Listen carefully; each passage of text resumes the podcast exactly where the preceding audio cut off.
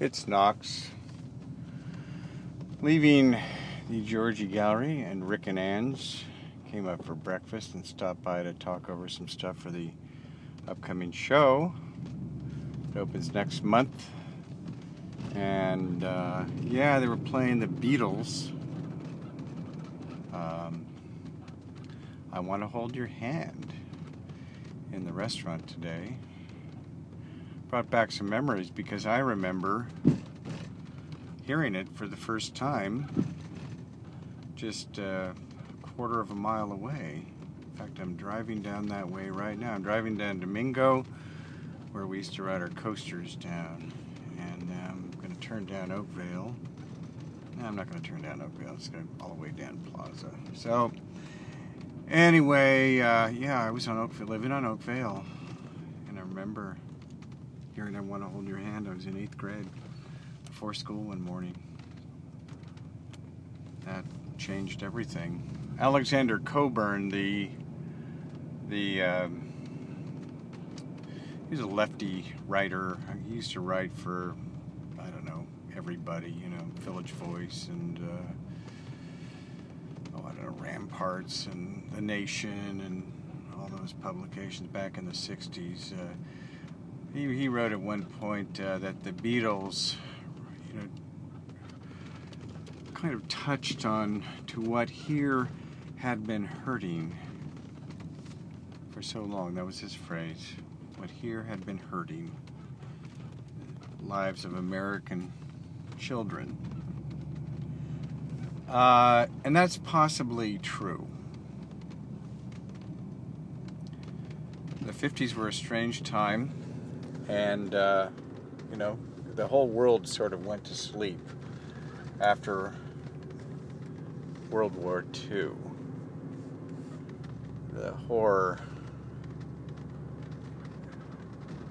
was too great, and so it was a re- time of rebuilding, of course. 60s, the, people began to get wealth. Uh, wealth had begun uh, to, to, be created. Hate that phrase, but it's what happened.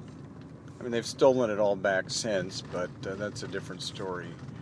Um, let's just put it this way: the wealth began to get distributed down to the middle class, and uh, but uh, still with the materialistic values and stuff, there there was a lot of pain, and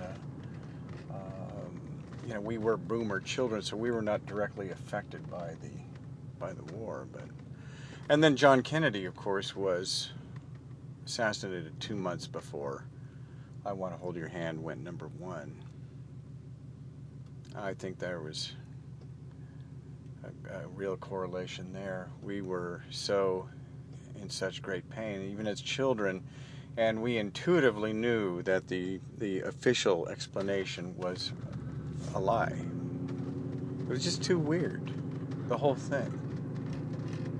And, uh, you know, people like to dismiss such talk, even today, as um, conspiracy talk, but it's not conspiracy. It's, um, you know, the Senate Committee on Assassinations said there was more than one gunman.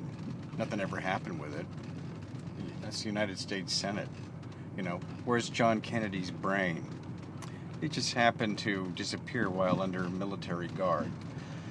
Um, anyway, back to the Beatles. So, yeah, um, we were hurting, and here came this joyful, amazing sound out of from another dimension, and uh, we were off and running. And I lived in that neighborhood, the Claremont neighborhood of Berkeley. I live very close to it still. Um, it's a beautiful neighborhood. Um, I mean, I guess it was always pretty fancy. It still is. I mean, now it's really fancy, I guess. I mean, I, I couldn't afford to live there anymore, but but uh, anyway, I like going up there. It's really nice to be having the Giorgi show, the Pixel show at the Giorgi again. When I was a kid, it was um, a fire station and then it was in a rug store after that. But I remember climbing up on top of that building and you know shooting slingshots off the top of it at friends. Not trying to hit